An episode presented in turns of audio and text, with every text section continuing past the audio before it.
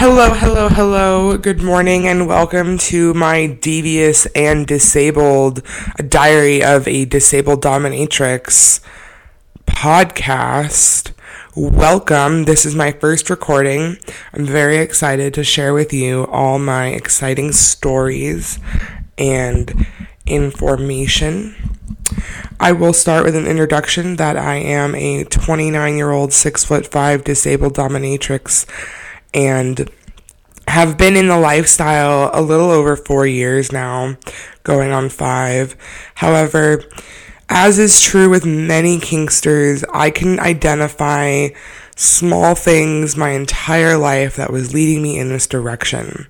Starting, of course, with my leather knee high boots and corset that I would wear in high school to school and not on any particular special day just because I felt like it and felt hot as fuck in it. Okay?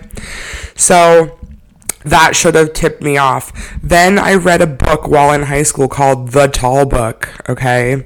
And this was a very good book for someone my height who was you know, not surrounded by other tall people. I don't come from a tall family. I don't come from, you know, a community that has very many tall people. I didn't date anyone growing up, especially that was tall. All of my girlfriends were like between five foot and five foot five. Even my mother is only like five foot six. So I was like, I gotta get this book. I'm gonna read it. And I fell in love with it. Okay. And there was this one chapter about a New York City dominatrix who I distinctly remember getting paid a thousand dollars to piss on someone.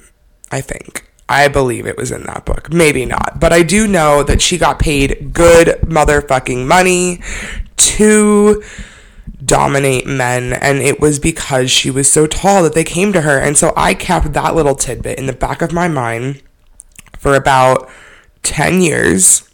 And after my first relationship ended, within two days, it clicked oh my God, I'm a dominatrix. Whether I identify with one as one or not, I definitely have the personality and the prowess behind it. And I went full force into studying and understanding this lifestyle. Now, something that sets me aside from other Kinksters and other Amazons is that I am disabled. I do have several chronic illnesses, and I like to find ways to utilize kink to help me be a better Dom, to help my subs enjoy themselves better. A lot of my submissive play partners do have their own chronic pain and illnesses, and my little line is I bring the pain and I relieve it because I am a pro cannabis uh, advocate when especially when it comes to chronic illness and pain. So I create topicals to help relieve chronic pain, chronic debilitating pain. And I found that within the kink community, there were actually a lot of people who did have chronic pain and illness and utilized kink in a way to help, you know, enjoy their sex lives and to get out of that pain cycle in their heads. So this podcast for me is going to really be about combining kink and chronic illness, which is why it's called Devious and Disabled, a chronic illness kink podcast, specifically a diary of a DisabiliDom which is me. I will be talking about personal stories about my life my subs, my experiences, and those of others around me. So if you are someone who's been in the kink community, who's had chronic illnesses, who wants to share their story, please reach out and contact me at deviousanddisabled at gmail.com. I would love to interview you and hear about how you have incorporated kink into your lifestyle to help manage your pain. I first got involved in rope as an explorative, you know, moment to kind of figure out if there was a way to kind of hold my body in a certain position that would allow sex to be more enjoyable. And it took years of studying, and, and I still have not found the partner that I would tie myself for because, in that way, I do enjoy rope personally on myself. In that way, I can be a little bit of a switch. However, I used those rope ties that I learned for myself to better help my body in a sexual experience.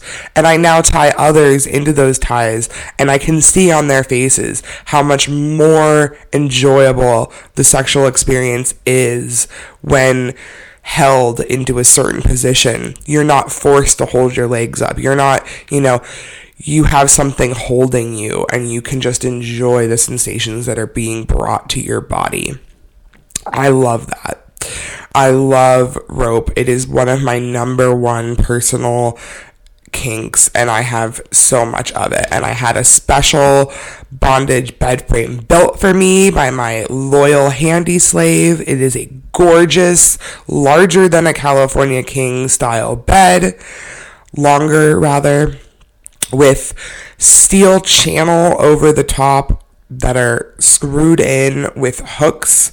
If you've seen my website, you may catch glimpses of this beautiful piece that was built for me along with other wonderful pieces.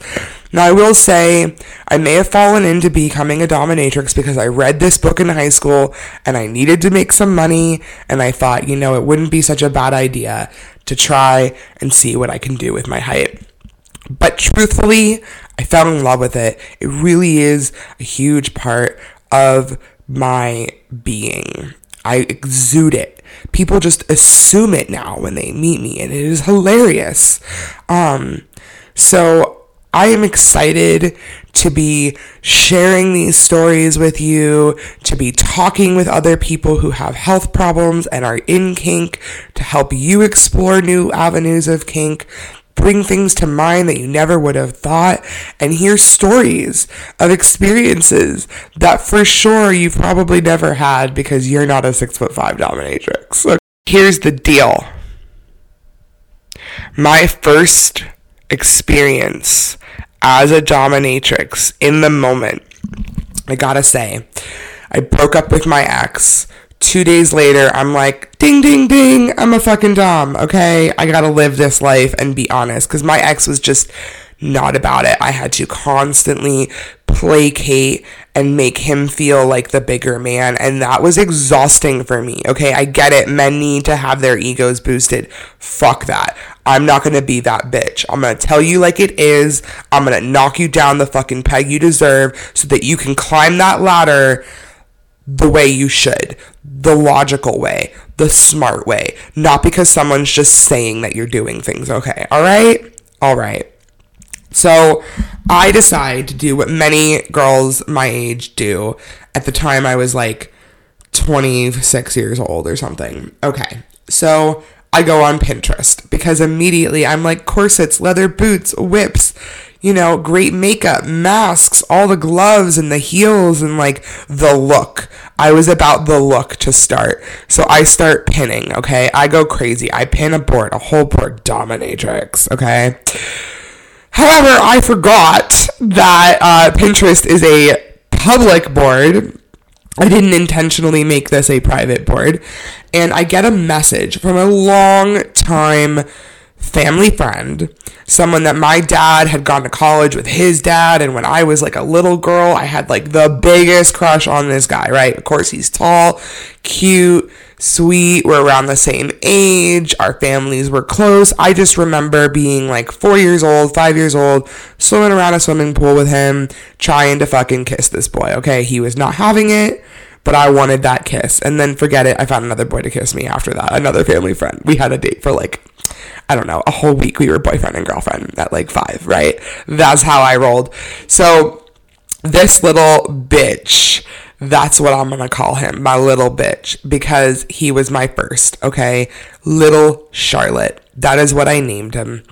Charlotte confessed to me in an email. Well, rather, let me go back. So I'm pinning all these Pinterest boards, and I went nuts that night. And the next morning, I receive a message from this old time friend.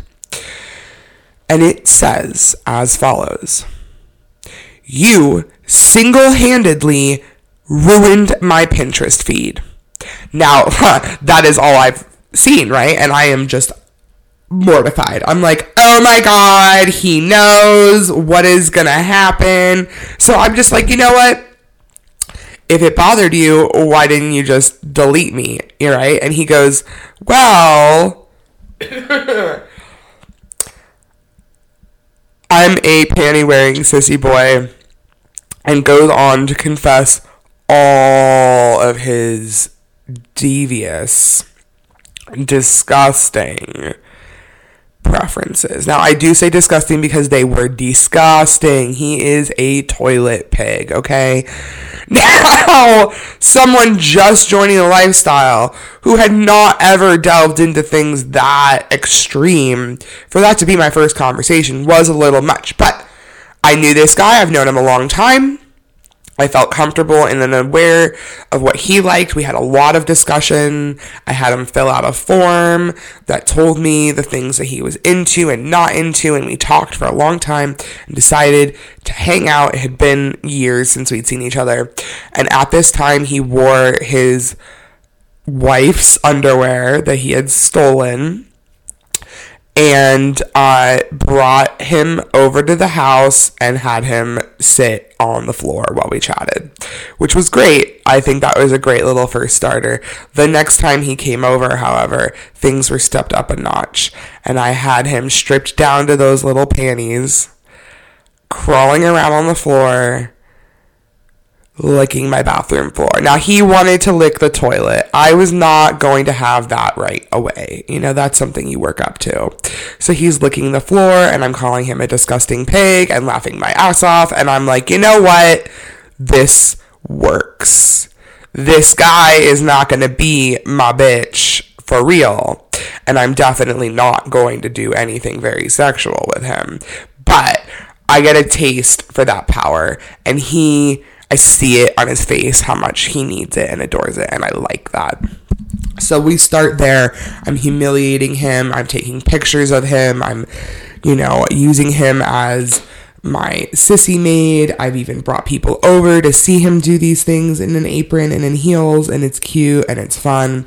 And years later, he will still come as soon as I call. However, I've had many more fun experiences since then that I have enjoyed a lot more than that first one.